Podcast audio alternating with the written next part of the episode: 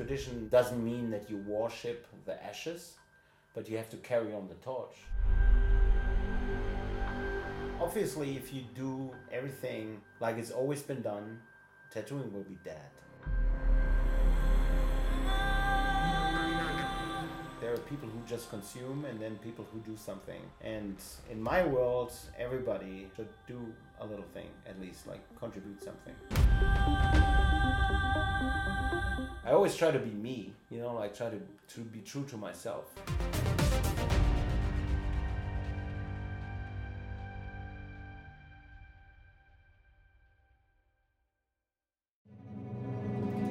My name is Steph Bastian. In my 10 years on the road, I've met many unique characters in the tattoo business, and they all have one thing in common incredible stories. Stories of past times, personal growth, priceless experience, and of course, bizarre happenings. I want to share those stories with you. This is Tattoo Tales. Today we have Andreas Könen from Aachen. Welcome to Tattoo Tales, Andreas. Thank you very much. How are you doing today? Uh, Very good. I had a good day. I didn't hardly didn't work. That's good. Just did a drawing. That's good. Relax, relax Saturday. Yes. Do you want to tell us a little bit, for the people that are new, a little bit about yourself?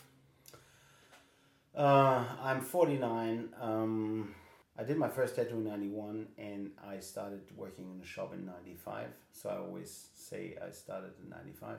I grew up as a punk rocker, uh, got interested in tattoos um, through music.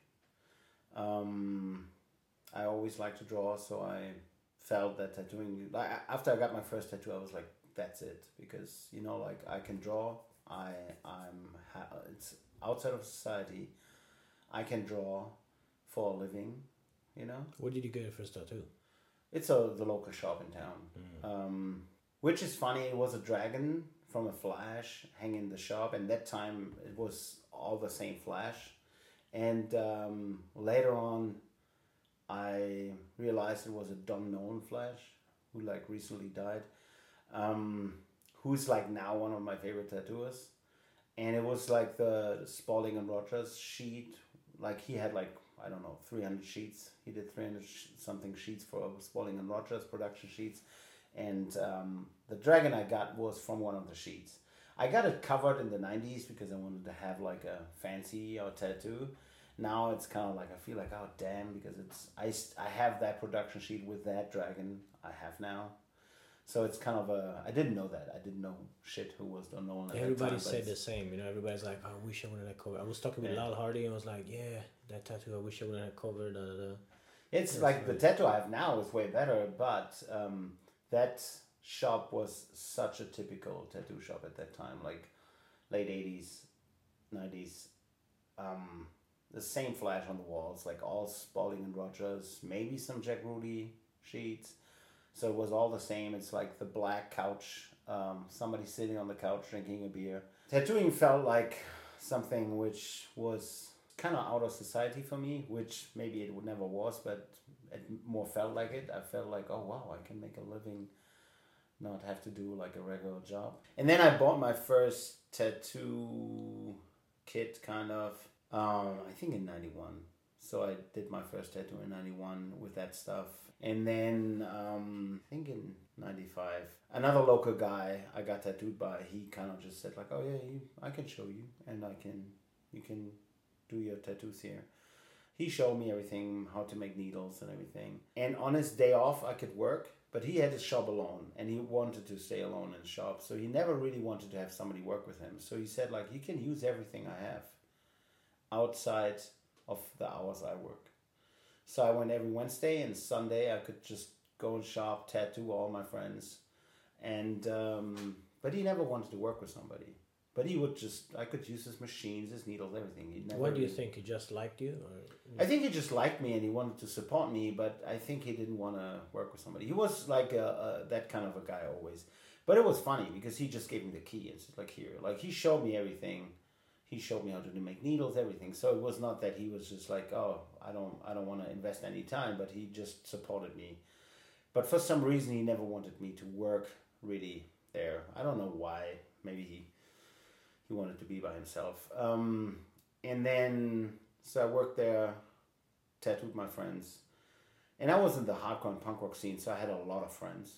so I tattooed a lot of those people. And at one point, I was so busy with tattooing all my friends that I said like, yeah, I just I just can't do it in two days. I have I need to tattoo more days. I had a, a regular job in the morning and then in the afternoon. So I was like, God damn, I have to find a way. So I started like I got in my apartment. I made a little room where I could tattoo. So I started tattooing more people in my house because I had to because I was so busy. At one point, I was like I was booked three weeks in my apartment Damn. in the afternoon for three weeks solid, like five days a week. Um, and then I did this for a while, and then went to the guy and said like, "Hey man, I have to, I have to, um, I have to do something. I just, I can't do that. I don't want to do it." And so I said like, "I have to open up a shop." But I'm gonna leave town. I'm gonna go to Aachen, where I'm now. Um, and he said like, "Ah, I don't care. You can open up a shop here because I don't care. It's like, yeah, man. I think it's like I should leave because I you, you helped me and I don't want to open up a shop on you. He said like I don't care, but I was like, ah, you know, maybe one day, maybe I'm busier than him for some reason, and then he might be like, oh man, this guy opened up on me. So I was like, ah, maybe I just leave town because it's gonna be better for us. Which I never regretted because the town where I come from is now a shithole, and now I'm in a super nice town where it's really nice to live.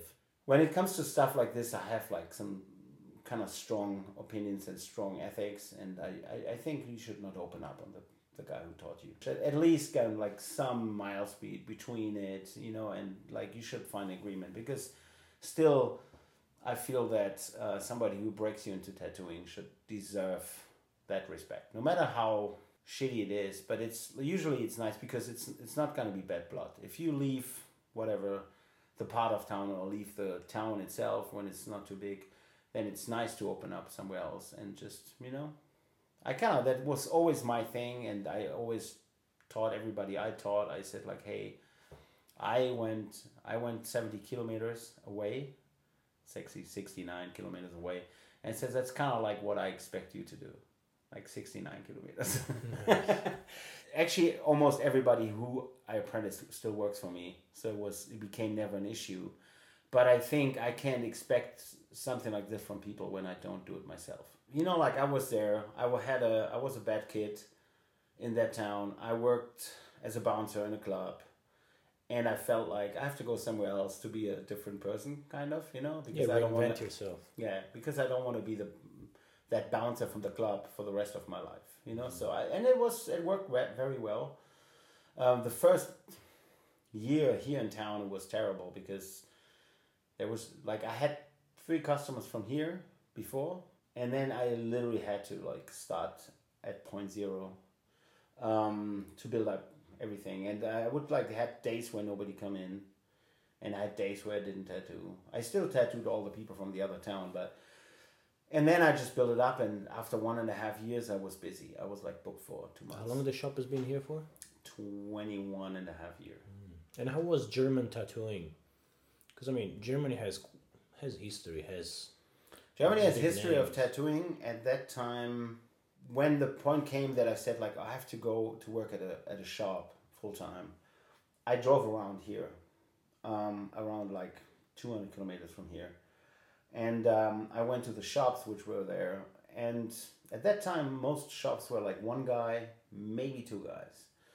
So everybody had people work for them. There was no vacancy. There was no place where I can go that one place I came there and he literally just hired my a friend of mine, like who's a friend now of mine, uh, hired that guy. So I was like, ah, I'm too late. And then I was like, oh, fuck it, what are you gonna do? You're gonna open up a shop. It was actually, in my opinion, it was a little early at that time to open up your own shop, but I didn't have any. There was no choice. Option.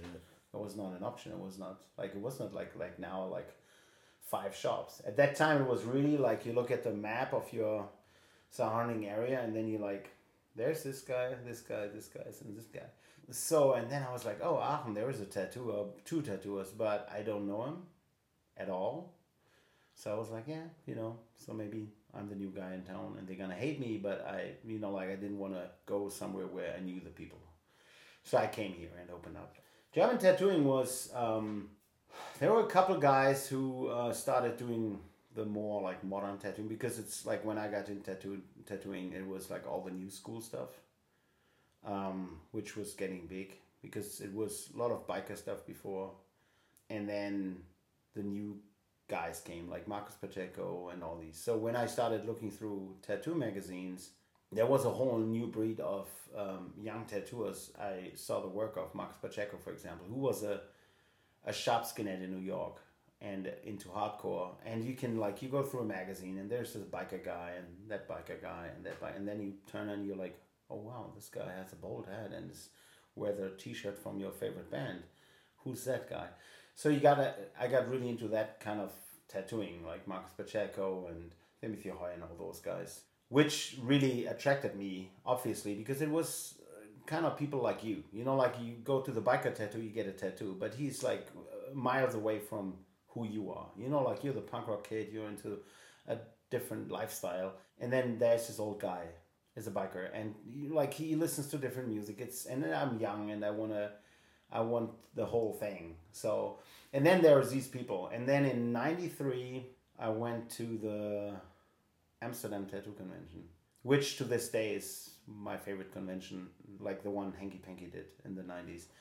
And uh, so me and my friend who's into tattoos too, there we're waiting in front of the door. We are some of the first people with money in our pockets, and we really want to get tattooed. And uh, they they opened the door, and I walk. We walk in, and the first booth next to the door is Marcus Pacheco, and I see his jacket which says like Primal Urge Tattoo, San Francisco, and so I got my first tattoo from him in '93.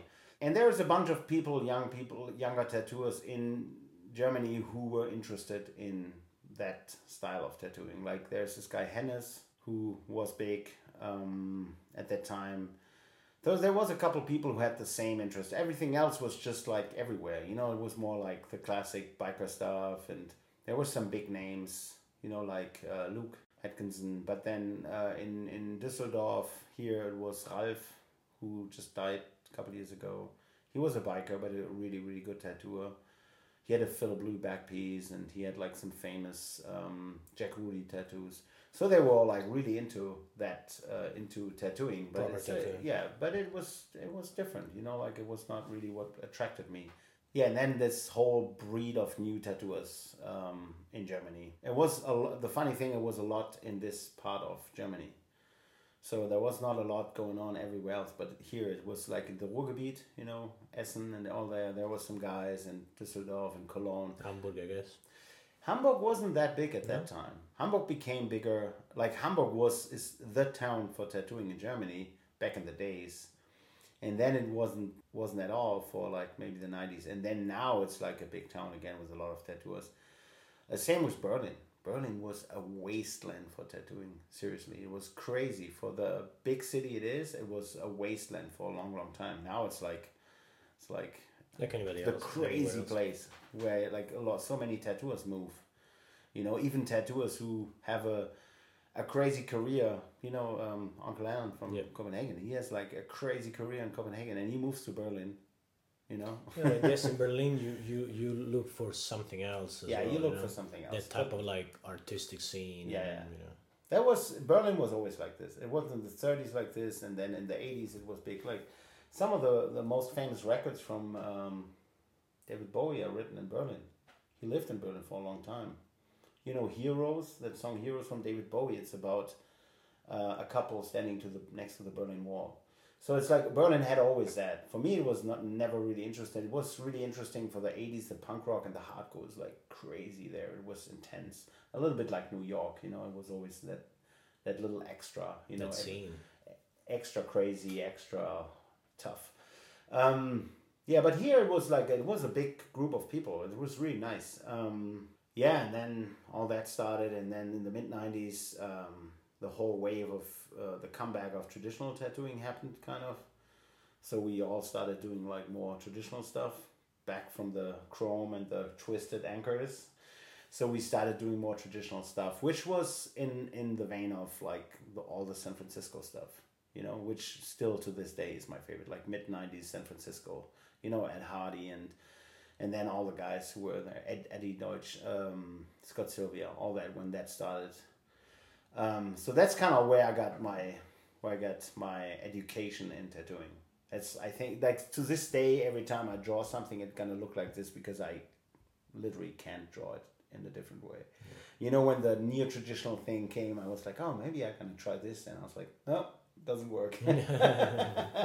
you know, if I want to make something like super traditional looking, like 30s or 40s style, I tried, and I was like, nope. I guess I just can. So it's kind of like how I got in, like how I got introduced in tattooing, and that stuck for me forever. You know, like I get maybe I get better, but it's always that style which was evolving from the new school stuff. A lot of the guys, um, when you think about like, especially San Francisco tattooing, a lot of the guys who are big names in traditional tattooing now, they all started working for people like Marcus. You know, Marcus Primal Urge was like, uh, he he brought Scott Sylvia to San Francisco. Jeff Rassier worked for him. Uh, even Grimy. All these people came to work with him, and then started working somewhere else and go in different directions that's the reason why I did the book on Marcus Pacheco because he was the guy which like really made me want to become a tattooer. We became friends and he helped me a lot. He showed me how to mix colors and he gave me a lot of insight. Like he tat like in 96 he came to Germany and he he tattooed in the same room where I tattooed and uh, tattooed me there and he showed me how to uh, mix colors and everything. So he always supported me. I went a different direction, obviously too. So I got into more the traditional stuff. He kept with his what he was doing. He was progressing a lot, but he kept doing what uh, he was doing. And then I would say that at one point maybe his tattooing wasn't popular anymore. You know that mm-hmm. style, like what he does. So, um, but he was still doing it. Um, so I got kind of like got new people who inspired me more.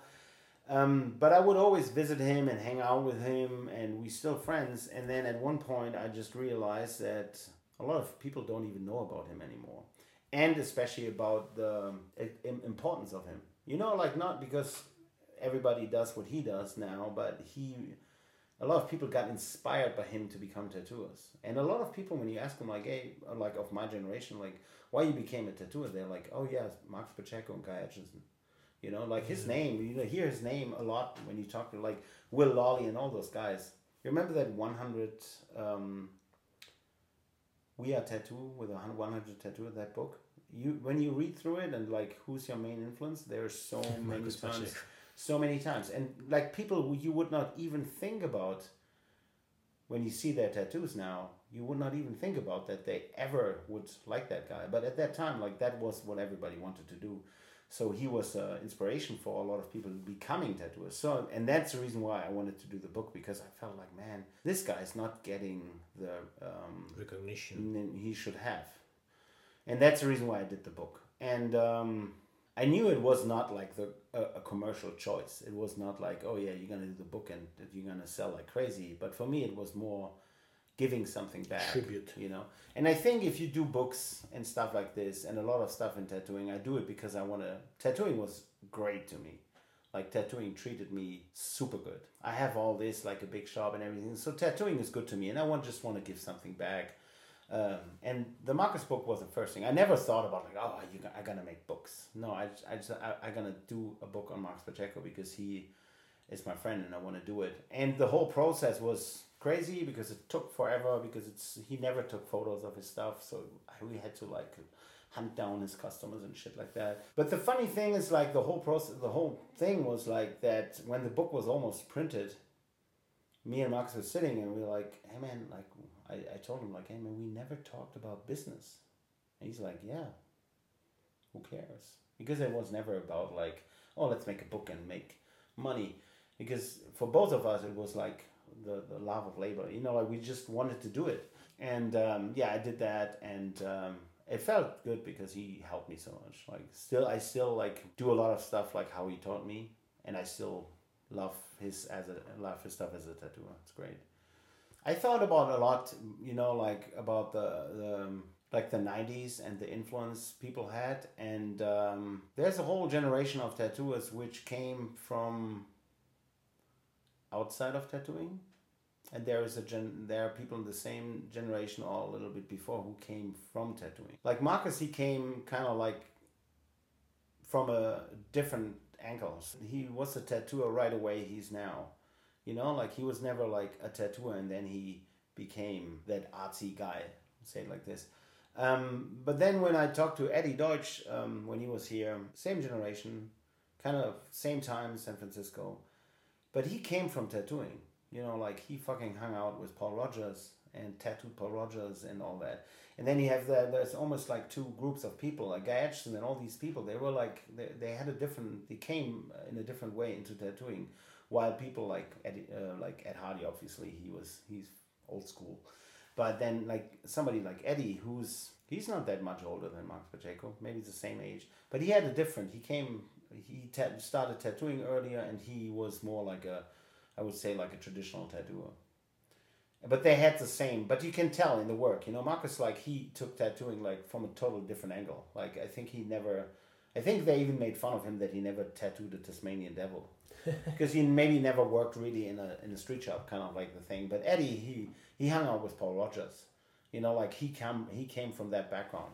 So um, maybe maybe that's why his tattooing always looked more tattooy than the marcus and the guy stuff. You know like they had like a different approach to it. So it's interesting because uh, because there's some people say like, yeah, Eddie Deutsch is my biggest influence. For me, it was Marcus because I guess he it was really different. I don't know, but I think it's just a, the question of taste. But it was so different, you know, like a Marcus tattoo in the early '90s was really different. There's this one thing where there's a table with a coffee cup on it, and it's super cubist, and you look at it, and everybody looks at this like, oh wow, this is different you know. yeah. But it's kind of like attracted me. What got me interested in tattooing? When I opened the shop, the shop looked totally different. It looked like um, at that time the uh, tattoo shops, like the cool tattoo shops, you like just have a desk and like no flash, just paintings on the walls and I wanted to make it like fancy, custom, which is funny because now my tattoo shop looks like a tattoo shop and I just have a million sheets of flash on the wall because I started like getting a different taste and I just realized how much I like tattooing. At that time it was like you want to be different. You want to you want your shop to look different than a tattoo shop. And now I want my shop to look like the fucking tattoo shop. You know, because I like it. Now I like the aesthetic. But back then it was like, oh, you, you have to be different and it's funny. Now I laugh about it. now I have a fucking counter which is high, yeah, yeah, and people like the whole thing, like you know, like the, the the the signs on the walls which says like "Don't do this, don't do that." Back in the days, it was like a desk, and you like, ah, it's it's funny. I laugh about it myself because it my my taste in this changed a lot, and my approach to tattooing changed a lot too. I think that's when I really started appreciating like uh, traditional tattooing more it's the same time like the mid 90s when i really like oh this is cool you know when that all that changed and like people like mike wilson and scott sylvia they started doing like more traditional stuff when they came from the new school stuff. Um, and then i guess that's like why my my taste in tattooing is like this now too. And when did you start traveling first time in 2001 mm. that was kind of like when i you know i worked a couple of years here and kind of like had to establish the shop. And that was the first time when I had a, a proper shop helper who could run the shop when I'm gone, you know, because before that was me. And then I had an apprentice. And then at one point we were like three, I had I really hired a real shop guy. And that was the first time when I could leave, you know. And then I went to San Francisco and hung out and started meeting people.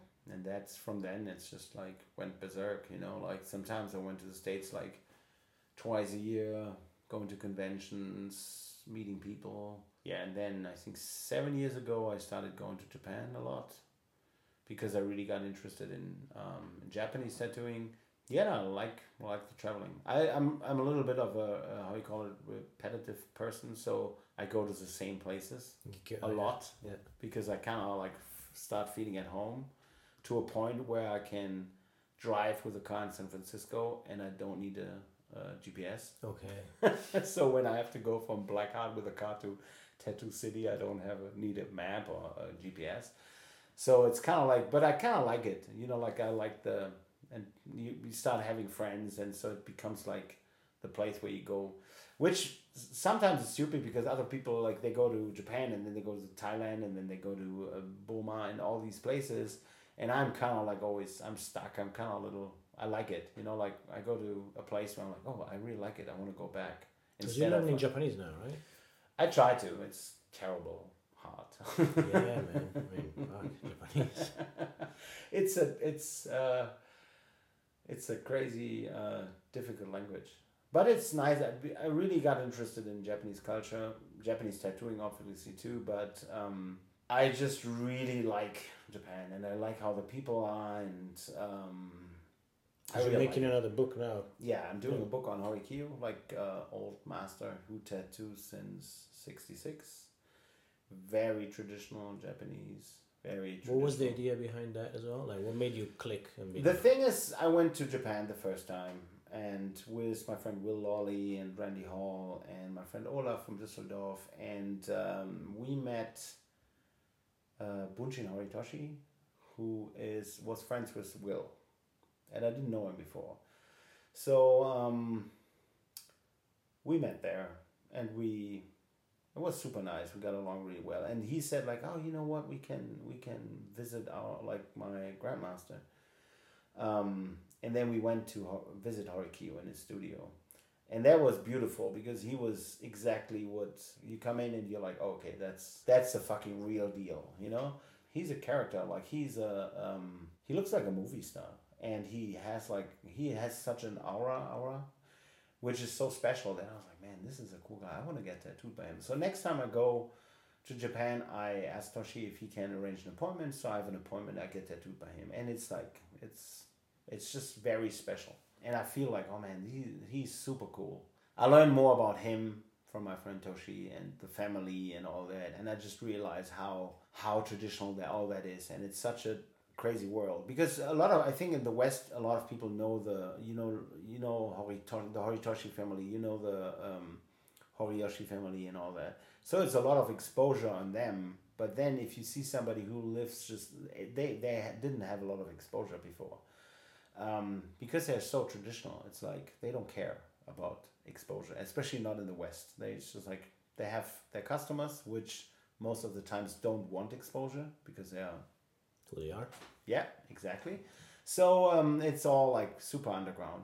And I was like, man, this is like obviously like you're like a little kid in the in a, in a gangster movie. You're like, oh man, this is fucking cool. So and at one point I was like, I said like Toshi, man, I really really like your grandma. He's he's the coolest kid. He's the coolest guy. And it's like, oh maybe, what do you think? We should do a book on him. And Toshi's like, yeah, I can ask him. And then first he wasn't really into it um, because he's so Japanese that he doesn't want he doesn't want to um, get all the exposure, you know, because he's so humble and you know like um, I'm a craftsman. I don't want you know the um, very humble. But at one point, I think he changed his mind, and because he came to the Aachen convention first year when we did the Aachen convention four years ago, he came here, uh, which was mind blowing thing for me to have this guy walk in my city, walk on the streets in my city, and sit in restaurants and go to the convention and tattoo. And I think he kind of like I don't know. He, I think he started liking me or something or trusting me. So at the one point he, he agreed and said like, yeah, I want to do the book, but I want to do the book with you because it's gonna be you who's doing the book. So it was like a, I guess a personal thing, which was great for me because for me that thing is personal too. I don't want to just make books you know I don't want to make books about everybody. I want to make books about people I have a connection. And then we started that whole project. Like I went to um, Japan with a photographer. We had customers come in. We had a shooting.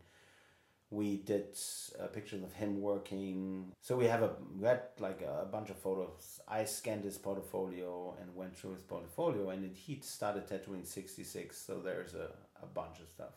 It's like back pieces and so all that together. Now we are like the book is three hundred pages, just pictures, pretty much. When is it coming out? Uh, it's coming t- for the Aachen convention in September. Yeah, that's kind of like the, the whole process, and it's super interesting, obviously, because you learn a lot about Japanese tattooing. You know. You were saying that that was very nice. If you would like to mention it, the thing that you like about Japanese people, culturally, is very different from yeah, from that's Western yeah, which I we I have a problem with modern Western mentality and close So- to the way you've been brought Yeah, up and stuff. Yeah, because people in the West, it seems to be that everybody, nobody thinks about what he says. Um, everybody's just like, and uh, um, I don't like it, and I don't like when people um, put you in a position where you don't want to be. So they're gonna ask you all every the boldest stupid question, and you have to tell them like, "Hey, man, no." And then they get pissed. And in Japan, uh, what I love in Japan is that in Japan, it's almost it feels like it's almost your job to think about the question that you're going to ask because they don't really like saying no. And people are like oh amazing. They never say no. How amazing is that? And it's like no it's not because it's your job to not even think about like not even saying uh, asking the question they don't want to answer which is great because it's so much awareness you know like you, if you um, approach somebody you're to think about how you approach them and um, if if the question is okay because you don't want to bring into the situation which something in the western world nowadays is it's terrible. You know people come to you ask a, a question a super bold question and you have to explain them like like no man this is not the way it works. And then they're gonna be pissed you know and this is like brings you in a bad situation because you're the asshole you're right and in Japan, it's nice because you have to think about it. You know, like you have to think like, oh, maybe can I ask this question? Should I ask this question? So you start thinking about more, and sometimes you just can't answer the question yourself because you think about more. It's so much awareness, and when you watch Japanese people talk with each other, a lot of times they um, they listen a lot. They listen, and somebody says something, and then you can tell like they're all like looking around and thinking about it, and then somebody else says something, which I th- it's it's so beautiful because they are like everybody's like, oh, let me think about it. It's more conscious. Yeah, it's so listening. conscious. It's like awareness, you know, like um, there's a lot of awareness in how they do things because nobody wants to be the guy who asks a stupid question and don't bring other people in a in a weird situation where you have It's to. interesting how the attention is put on the other person first Yeah. instead of starting from me and what do I want to hear and what do I get out of this. You know, Yeah, that obviously not to look stupid as well, you know, so you have some sort of return, but it's more like, okay, let me place my attention on you and try to craft my question so that you are going to be able to answer in the yeah. best way. So it's interesting. It's more like It has a lot of beauty in it. It's very complicated. It's very complicated, but it has a lot of beauty in it because it makes you very aware. It's like it's really funny. I, I was brought up a little bit like that, so that's the reason why I'm I'm I'm, I'm I have a hard time sometimes with modern Western society. Um, and that's in, in Japan is a lot of times, especially in that more traditional old school uh, environment of tattooing. You can tell like you're not gonna you know it's nice it's a it's a very complicated don't get me wrong it's like complicated and i had some moments where i just did stuff wrong because it was difficult it's always difficult And what would you say, like, how is it tattooing now in Japan? Are these traditions still alive? Are they surviving? Are they bit getting a the, yeah the thing is i can't really talk for everybody and the thing but like how i um, perceive when you go there? proceeded when I go there. The whole legal thing about tattooing is has a lot to do with tattoo shops, and they have problems because they're in the focus of the people and the police and everybody. And there is some problems with taxes and all that. So this the whole thing. The more traditional, because you have two tattoo scenes in Japan: the traditional scene and then the tattoo shops, the more Western style tattooing. And um, the more traditional style side of tattooing, to be honest, I don't think that they really care because their customers don't want to get in tattooed in tattoo shops because they are who they are. So they um, they like the whole underground thing. It's like sometimes I think that even the landlords of those tattooers don't know that there's a tattooer working there. Um, so uh, there is this whole like traditional Japanese tattoo scene, and I don't think that they really care about if it's legal or not. I I would even think it's it might for some people it might be even more interesting when it's illegal because it makes it more powerful. Mm-hmm. Because obviously, if you're a gangster and you're heavily tattooed and tattooing is illegal, it makes you more gangster, right? Definitely. Yeah. You know? Yeah. And to be honest, what I learned is that it's still way more gangster than we think it is. Like people think like, oh yeah, it's like it's all a myth and it's all that, but it's still it's a lot. And I can imagine that they don't really care if it's legal or not because it doesn't. It's not gonna change it. You know, it's kind of like if you go to East LA, there's some some guy who just out of prison who's tattooing in his in his kitchen, and he doesn't care if it's legal or not because he did it in prison and he will do it in the kitchen. Because a gangster. And it's because he's a gangster and he doesn't care. So and it makes it obviously that's the power of Japanese tattooing in Japan for me is the fact that it's not so exposed. You know, when you walk on the street in Japan, I had it a couple times when so I'm standing somewhere with my tattoos because I'm a Westerner, so nobody cares. Um, but then, like an old Japanese guy, looking around, coming to me, like really looking around, like like he's hiding something, and then he just lifts up a little bit of his sleeve, and you can see that he has a Japanese tattoo, like this, and he knows that like he can't show it in the public, but he wants me to know that he has a tattoo. and that power, that like power, like that comes from it not being mainstream. The more taboo tattooing is somewhere, the more it's the more interesting it is, right? You know, like now you go somewhere and it's like everybody has his neck and his hands tattooed, and you know, like five guys with neck tattoos come into a place, and you're like, wow. Twenty years ago, you would say like, okay, now it's gonna get like nasty. It's gonna have a fight. Now it's time to leave. Now it's five people coming with neck tattoos in in, a, in a, somewhere, and it's like, hey, where I get a vegan coffee? So it's different, which I don't want to have fights with everybody who has neck tattoos. You know, don't get me wrong. I like it here because it's obviously nicer to be not stigmatized if you're tattooed, but it makes it a little bit more interesting when it would be in Japan. It's it's still a a message, you know. It still says something about you, um, and that's like beautiful in a way too, you know. So I think sometimes I think maybe the traditional tattoos in Japan they don't really care if it's legal or not because they got gonna tattoo anyways. You know, they I don't even know if they're all like legal tattooers. You know, Yeah, yeah. but that's the beauty of it. You know. And you get to you because you bring a bunch of Japanese people at the convention every year. Yeah.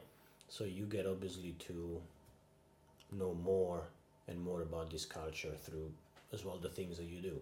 I would say that I don't like there. Are, there's a lot of people who know way more about Japanese tattooing uh, and culture than I do.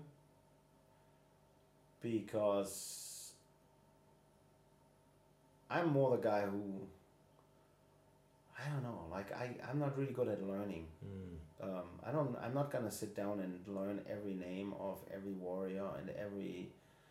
You know, there are people who can tell you when which frog fought it somewhere. You know, like um, this never really. I don't know. That doesn't work for me. I'm my my brain doesn't work like that. I like to understand the. Uh, the big picture. I don't know. Like I hang out with these people, and I kind of like the get the feel for the whole thing. I know a lot of people like right now. I, it's mostly people from the Horikyu family I know, and every time I go to Japan, I see a bunch of them and hang out with them. So that's kind of like how I learn about Japanese tattooing, and understanding what I think Japanese tattooing is, and that's interesting because. Um, for a while, I was really annoyed by Japanese tattooing in the West because there are a lot of people, smartasses in Japanese tattooing. Like I said, people who this is wrong because you have to do it this way and you this is wrong and that frog has to be like this and which kind of like took took away a lot of the fun for me you know because i'm a punk rocker so i never really liked the rules. So i was like ah man this is weird. Like there's i'm a tattooer now and there's this guy who wants to tell me what i have to do. And then uh, you go to japan and you realize nobody gives a shit about all that you know because they tattooing has a different for me like how i experience like it's just like all my my experience and my view. Like it's not that i can say it in general but for me understanding it was it's not about oh you have to do this like have to do that. And then you talk to people uh, japanese tattooers there and they don't really care about a lot, a lot of this stuff because their customers don't care. Their customers are gangsters. As long as it looks good. they want to look good. They want to look tough. They want to have cool tattoos. And they're gonna pay. So they're gonna say like hey i want a tiger here you know? And then that guy somewhere in the west gonna say like you can't put a tiger there because the tiger has to and the and the guy's like no i don't give a fuck I want a tiger because of tiger stuff. So that's kind of like what I learned about Japanese tattooing in Japan, which really, uh, which I really liked because it gave me that feeling that like, okay, cool. In Germany, we say Klugscheißer, which means somebody who uh, shits uh, smart, a smart ass. Um, and it's kind of like it never was my thing, you know. Like I, I kind of like the the looseness and the the power. And the power of Japanese tattooing is obviously more the what it means in Japan. You know, being being heavily tattooed means you know like a, you're you're a tough guy. I was you know? talking with uh, you know Stuart Archibald. Yeah, yeah, sure. Yeah, he was a royal, and uh, he knows a lot about Japan because he goes to Japan all the time, and and uh, he was saying exactly something like that, where he was talking about the Hanya and this and that, and you know, like how no doesn't have a very positive meaning. It's not a very positive character because it's a scorned woman that goes insane by jealousy and anger and turns Yeah. into a demon. So it's like, why would you want to have that on your body? And he was like, in Japan, they don't give a fuck. It just looks cool Yeah. you know not because he's inspiring it just looks sick you know and and he started opening my mind to be like oh okay so maybe like you say you don't have to be that strict you hmm. know? and then at the end of the day you, you the very interesting question i was talking with i can't remember who it was. And he was saying what is tattooing? What is tattooing? You know and tattooing can be so many things. And i think it's it's it might be a little limiting when somebody wants to somehow own it in its own definition be like no tattooing is this period. You know because tattooing is so many things even culturally you know depending on the country that developed it and depends on you know you had the punk rock and then you had the japanese and then you have the tribal and then you have the family thing and you know so it's really Yeah. so much so much more And the funny thing is, you can come up with all these definition of what they're doing is, but in the end, the customer who comes through the door, he doesn't give a shit. He wants a tattoo, you know. And when the guy comes in, it's just like, hey man, I want one of these, one of these things, the mask with the horns, the devil, the Japanese devil. You know, like yeah, it's a hanya, it's means this and that. And he's like, I don't care, just it looks awesome. So in the end, um, it made me really happy to understand that the for me like like I always can just say it's just what I experienced. Like I'm not an I'm actually not an expert in it at all. The power of Japanese tattooing for me it doesn't come from knowing the right word for everything and all that. Like I talk to people and say like, "Do you know all these stories?" And they say, "Google." you know, and I was like, "Okay, cool, I can do that." You know, there's always like um, these people. I don't know. There are a lot of people who like rules because rules make the life easy. If you have rules, it's easy because you can say like, "Oh, I live by the rules," and you can judge other people who don't apply to the rules. Um, and I'm a punk rocker, so I always didn't like it. I, I became a tattooer because I didn't want to. I don't want to live by society rules, and now I have this guy, and he give, wants to give me all the rules, and he looks at my stuff and says like, "This is wrong, and this is wrong." So this made me happy. And the same. There was a there was a time in the early two thousands where like a, a bunch of like Western traditional smartasses who would say like, "Oh, you have to do this because Sailor Jerry did it like this." We think like, "Oh wow, really?" Which is funny because Sailor Jerry was super innovative guy, and uh, he would have done so much more if he could. Obviously, if you do everything like it's always been done, tattooing will be dead. You know, because it's the same as music. You know, like there are certain types of music who are so repetitive. It's certain music. They're just singing about themselves. For example, a lot of like skinhead music is weird because they just sing about like, oh, we are skinheads, and you're like, wow, what what about what about the meaning of skinhead culture where you talked about like the problems of society? And now you just celebrate your shirts and your boots you know? And that's the same with tattooing. For me like if tattooing i like traditional tattooing a lot and i really like where it comes from. But i like that saying tradition doesn't mean that you worship the ashes but you have to carry on the torch you know?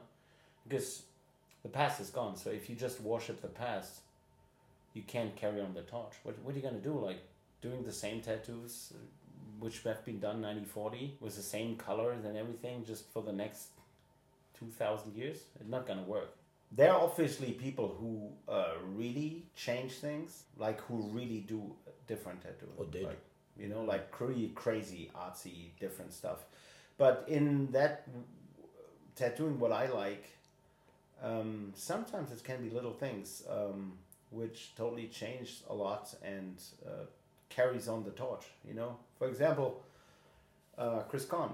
He changed the way how you render a girl's face because he started doing girl heads. You know, before it was always a pinup with a little head. So he started like, oh, let's do a, a, a big girl head. And so he had to start rendering the face new. And now a whole generation of traditional tattooers using his addition to how you render a girl's face, like where you put the lines and all that.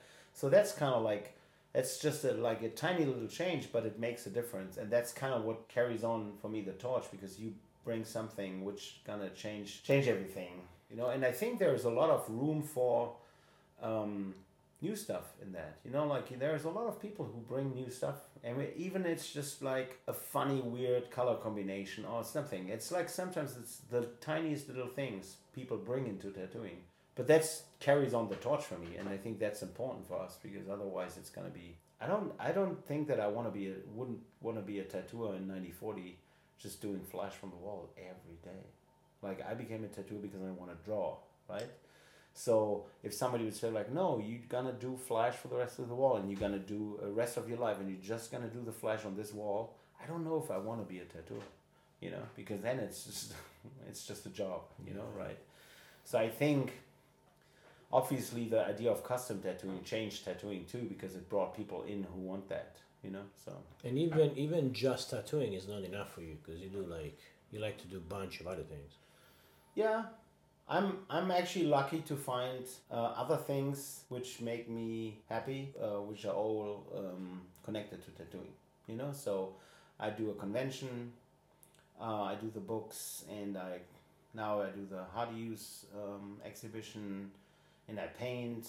So there's a lot of stuff which is always combined, uh, connected to tattooing, which I really like. So every time I'm like, ah, damn, I don't. Tattooing sucks, you know, where you have that day where you tattooing sucks, and then you just sit down and paint, or you sit down and start working on a new project, you know. So it's always something, you know, like because sometimes you don't want to wear gloves, so you organize a tattoo convention, yeah. you know, kind of, you know. But it's always it's nice for me that it's uh, most of the times has something to do with tattooing.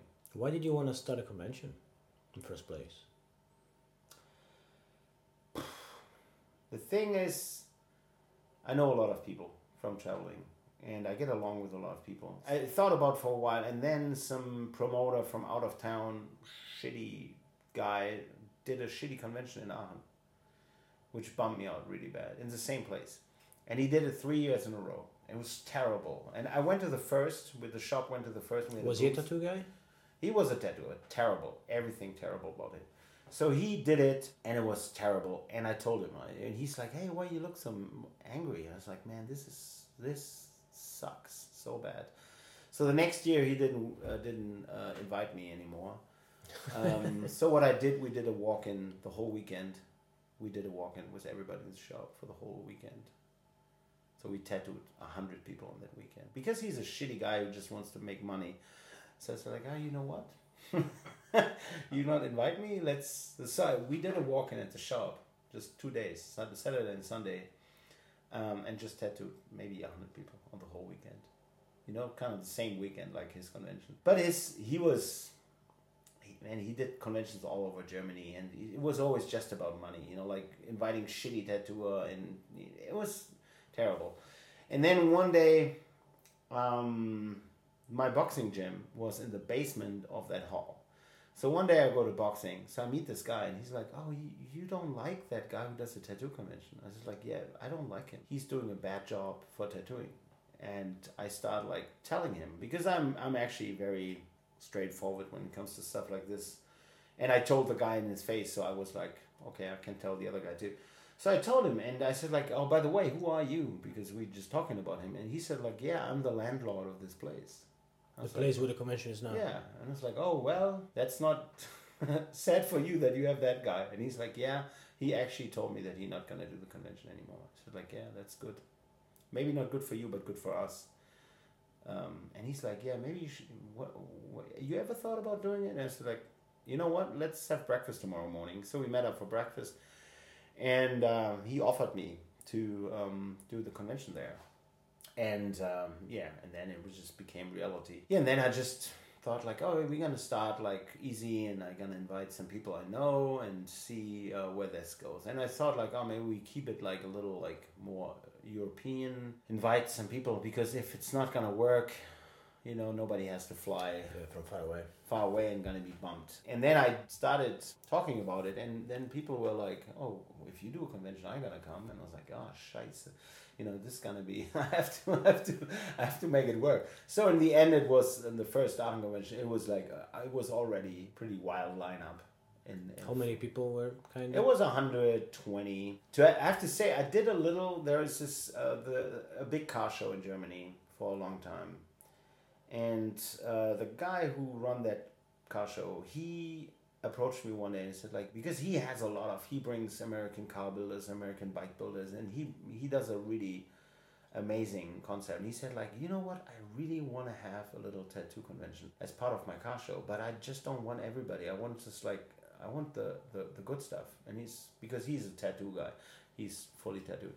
It's like, yeah, I can do that. So I started that thing, and uh, right the first convention, like Scott Sylvia came and Paul Dobleman, all these people came because they're friends of mine, and they're like, oh, when you do that, oh, we come. That sounds fun.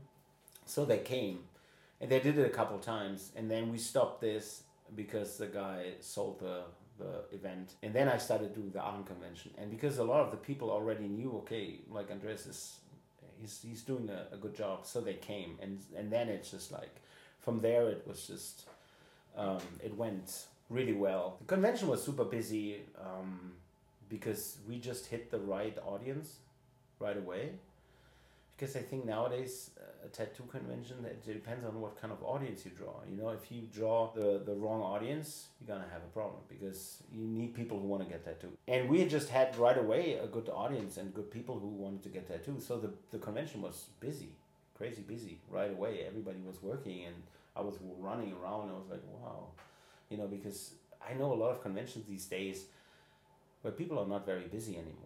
And that convention was busy, so people would work, and that kind of like everybody was like, "Oh, I'm coming back next year for sure."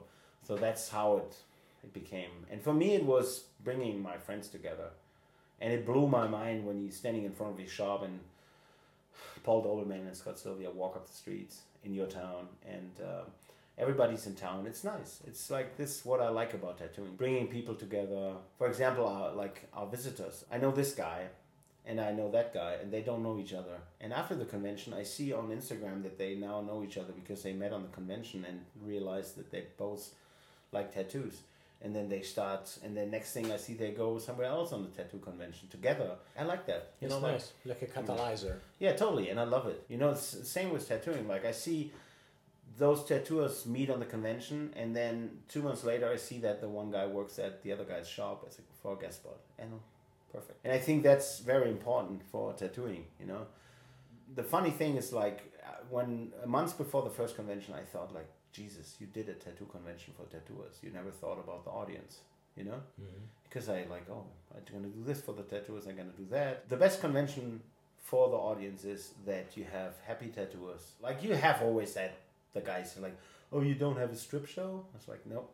We're not a strip club. So um, I kept all that away. I had like some acoustic music, um, but we try to keep it away. Now the, the new focus for me is like seminars and stuff like this because I really like the idea of education educational things. And we get a lot of tattooers. We have a lot of tattooers coming to the convention, which blows my mind. This is like exactly what I always wanted to do.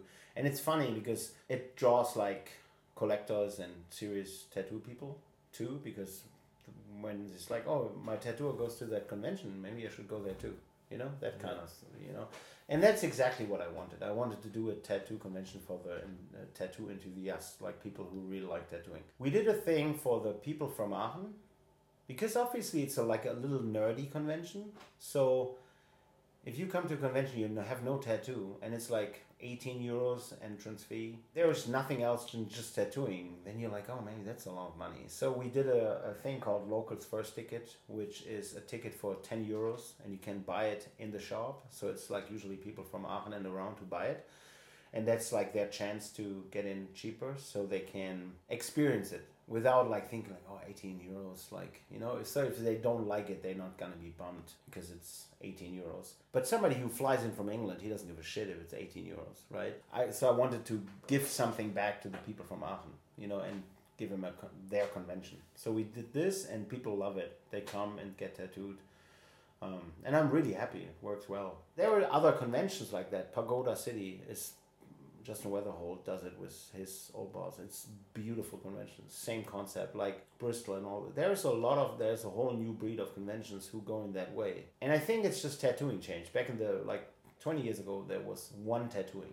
Now it's like ten tattooings, and if you go on a big convention like the really big ones with five hundred tattooers, they are like micro scenes.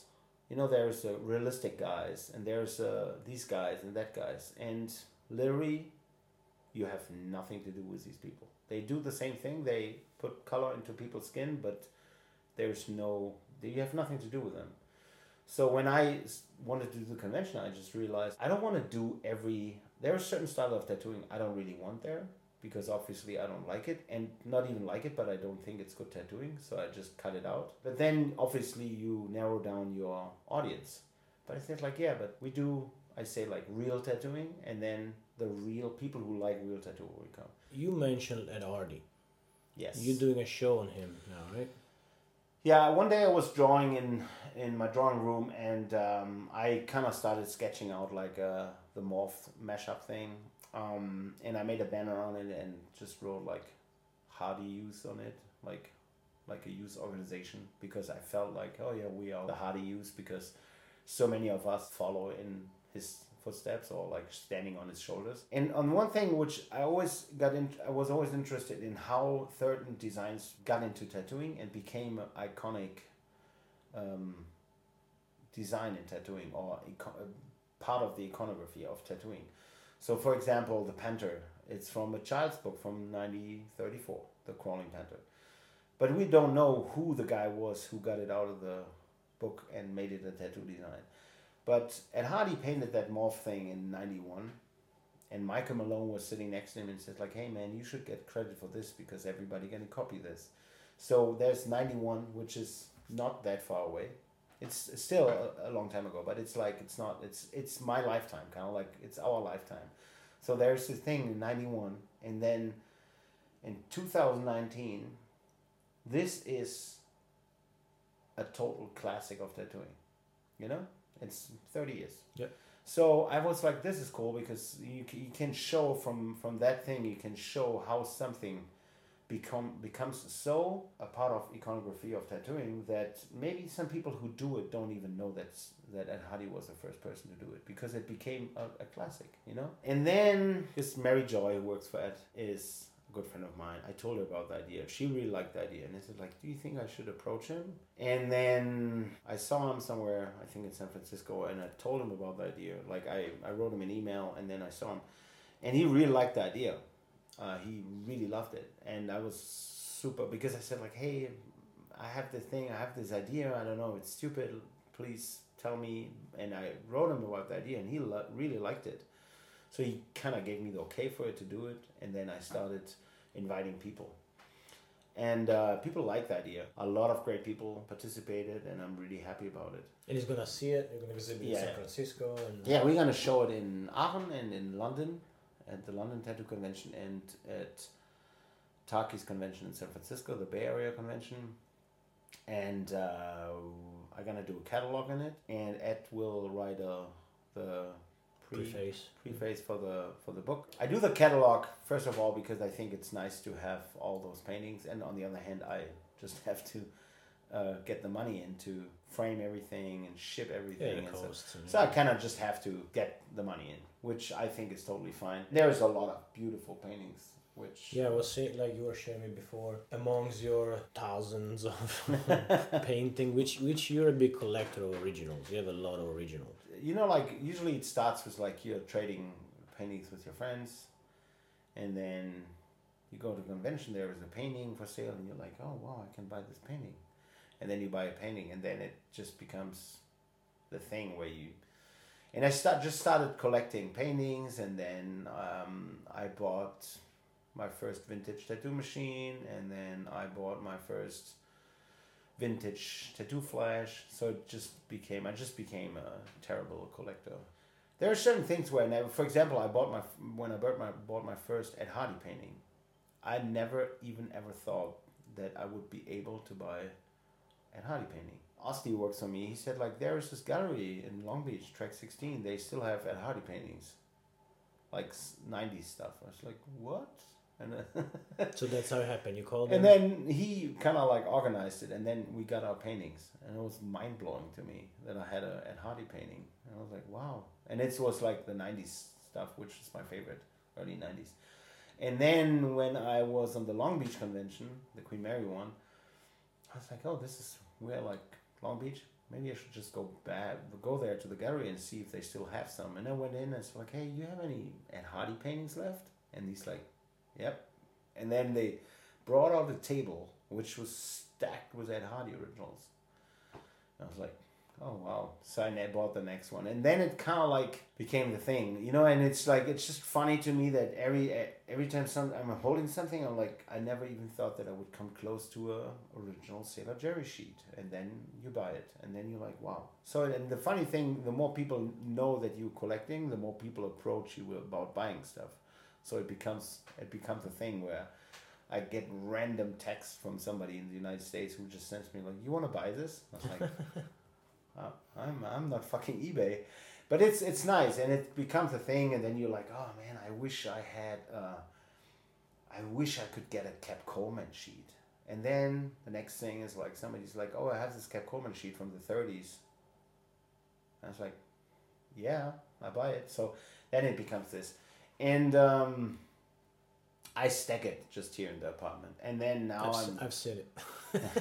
and now it's like to a point where I'm like, oh, and then I had the idea like maybe you should have a room for it. Talking to the guy next door, and he's talking about like moving out, and um, I need more space for the publishing company to have a office and storage. And then uh, the next thing is we talk about that I rent that place. So and then I'm gonna have a little. It's a, gonna be a gallery space in the front, the museum, a little museum with all the stuff, and then office and all that.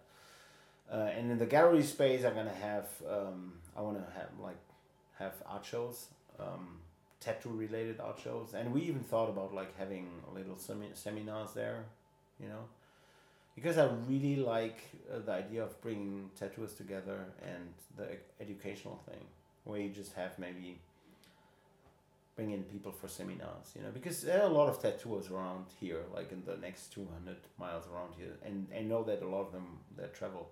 It's pretty well connected as well. Like, Yeah, it's not that hard to get here, even Yeah. if you. No? So I can see that, for example, if I have bring somebody over here to have a seminar, that I have like 20 people sitting here, I think easily, easily. And even for art shows and all that. And I like the idea of bringing people together because it makes tattooing better. Because I want to give something back to tattooing, like I said. I really, I'm very fortunate in tattooing, so I want, you know, give something back to it. Maybe it's because I'm from the punk rock scene, and the, in the punk rock scene, you know it yourself, and the hardcore scene, it's, you know, like you do things um, you wanna you wanna um, submit something. You wanna um, bring something to the table. You know- Contribute, yeah. yeah, contribute. You you know like you're gonna do a fanzine and you're gonna do a show, so you always bring something to the table. And I think tattooing is, should be the same. You know, like there are people who just consume and then people who do something. And in my world, everybody should do a little thing at least, like contribute something. And my thing is like I bitch a lot about things. And every time I bitch about something, I'm like, hey, if you bitch about something, you should do something about it because otherwise you're just bitching, you know? So I'm for bitching about how bad tattoo conventions are, then you just do your own tattoo convention. Because you know, like I, I don't I, I like bitching. I like really like I'm, I'm I'm like I like to be the grumpy guy. But every time you're the grumpy guy and bitching about something, you should like okay, you know. And every time somebody's like, "Oh man, you're so grumpy," I'm like, "Yeah, I'm grumpy, but I do things to make it different." I always say that I'm I'm a negative person with a positive outlook. You know, like I'm you're like, "Oh, this sucks," and then you just like, "Oh, maybe we should do our own," and then you do your own, and you can make it better. You know, that's how I function. you know on the other hand i do a lot because i need it because i need to ha- keep my head sane you know because otherwise if i'm get bored i'm like depressed in a minute you know so I'm, I'm totally understand, man. Yeah. It's, it's it's you need to get those ideas out, otherwise you go insane. yeah, yeah totally i just told my girlfriend i said like hey it's funny like in this last six months i was i was so busy in the last six months and never not even had one day of depressions. Because i was busy. You know when i'm busy i'm fine. You know so and i know it's might be not the right way to do it but it's a very easy way for me to do it. You know like you just do th- stuff and you're happy because you can i got raised that way you know like lot of pressure which i could maybe change but it's a very easy for me it's a very easy and it's a nice way because i can i can keep my head sane with just doing that and i like it. So it's like it, it doesn't feel like i have to change it you know? Every time i have a new idea it's like it, i get a rush and like when i the first time when i went to the convention hall and had the first talk with the guy i came out and i had a rush and i was like so adrenaline pumping and i was like fuck yeah. And that's exactly what i like and which keeps me moving you know so. Yeah, I feel the same way. And uh, on a personal level, what would you say that over all these years that you've been tattooing, you've been involved with this, and you met a lot of people, which, you know, going to Japan, meeting all these Americans, you know, like it's it's life uh, lesson somehow because you take a little hint, a little tip, a little lesson here and there. What would you say is the one that is the most valuable? A lesson that you learned that proved very valuable, and you keep living by that lesson or by that tip. Ooh. There's a bunch of things I really, I really think practice what you preach is one of the things. You know, I have a, I, I think I have like morals, high morals when it comes to certain things. So you have to live by your own morals. You know, but I hate double standards. You know, if you want, so I that's kind of like my thing. Like I, I don't want to get caught doing something which I, I don't like. You know, that's my whole life. I don't want to get caught being fake. I don't want to get caught doing something which I pretend not to not to do. The same with lead by example. You know, like do things the way you want to have done, because otherwise people will point at you and say like, "Hey, you talk that, but you don't do it." You know, that's kind of like I don't, I don't know. There's I had a bunch of stuff. I learned a lot from the Godfather movie. Ah, it's so funny. We just talked earlier, but it's like it's it's that's a, that's a lot of good life lessons in that one. What to do, what not to do. No, but it's uh, yeah, I don't know. I always try to be me, you know, like try to to be true to myself, you know, like not try to pretend pretend somebody uh, to be somebody you are not, because that's like uh, a lot of people are very fake, and I try to be just like in in in all the consequences with every neg- negative aspect. Um, but if you really want to grow as a person, you have to face your negative sides, and then you can grow. Otherwise, you're like when you pretend to be something you're not, you're not gonna work on your uh, on your person, on personality. And I think that's a, a big part for me. It's just like be true to yourself and realize what's what's um, what's negative, what's wrong, what's your mistakes, what is your weakness, and then just grow and try to change it. And I crazy when I I used to be a person who would be totally try to get away from every conflict, you know, like personal conflict. I I always needed like harmony and kind of and I would do a lot to keep the harmony. And now I'm laugh about it because now I'm almost like not the opposite, but I'm I'm I'm really it's easy for me to have a conflict and to try to uh, have a conflict in a in a reasonable way Confrontation, yeah. yeah confrontation i i don't have a problem with it so because i i told myself like you have to change it because this is not you. Like you and that's like all the there's so many things where i really really really worked on hard you know try to be um, a different person. Because when i was a kid i was like i was not a kid but when i was a teenager i was terrible. You know I was just an angry Yeah. kid doing stupid things Making trouble. you know? And uh, i just said like no this is not how i want to be. And i think tattooing is one of the things which helped me a lot because it gave me a purpose in life you know and i think that's one of the reasons why i'm now i'm in a, in a, in a good mental health because i have found something where i can focus on and i can work on you know? Direct your energy and your Yeah. thoughts. And Nice. Yeah. Andreas, that was a pleasure. Where where can people find you and where can they know about all the projects and all the new things if you're gonna do new initiatives like where, where can they follow you and know about this stuff I would say Instagram is the best because um, I'm a child of the Instagram. Um, I really like Instagram a lot. Facebook doesn't really work for me. I don't really have a website for myself because Instagram is easy, so I can update everything. Um, yeah, I think Instagram is the best. Instagram like the and then easy- the shop obviously The shop, yes, shop Instagram is more about the shop because, um, but my personal Instagram is um, it's like where I post a lot of things. Yeah. Yeah, the th- I don't have a blog or something because I use Instagram as a blog, which works well for me. Yeah. so that would be andreas Koenen Andreas Koenen. and then the sinner and the saint yeah, the you're gonna shop. find me somewhere there. Uh, I have different Instagram pages. I have one for my publishing company. It's called Kuhn Publishing, and then I have one for my collection where I post like pictures of stuff I own and talk about it a little bit. And then obviously one for the convention, one for the shop, and then now I did one for the Hardy Youth for the mashup thing where I post little teasers. Um, yeah, I'm an Instagram baby. we all are yeah, we all are. But it's it's it's almost like it's made for tattooers. Yeah. I, I think it's like the person who came up with Instagram just thought about tattooing because it works so well for tattooing. It's crazy. yeah the format and the, yeah, the, the format like it's crazy. yeah I know a lot of people who do other stuff and they say it sucks for them. It sucks because it's not. It doesn't fit. You know, like if you do certain things, it doesn't fit because it's a little picture. or if you write or if you yeah there are different things i Yeah, totally. It's like crazy. It works so well. It's crazy. I love it. So that's like the best place, and uh, I try to um, keep it updated. And awesome we're gonna see you at the convention in a month yes, Thank you very much for much. coming back, and thank you for supporting us. thank you for being our guest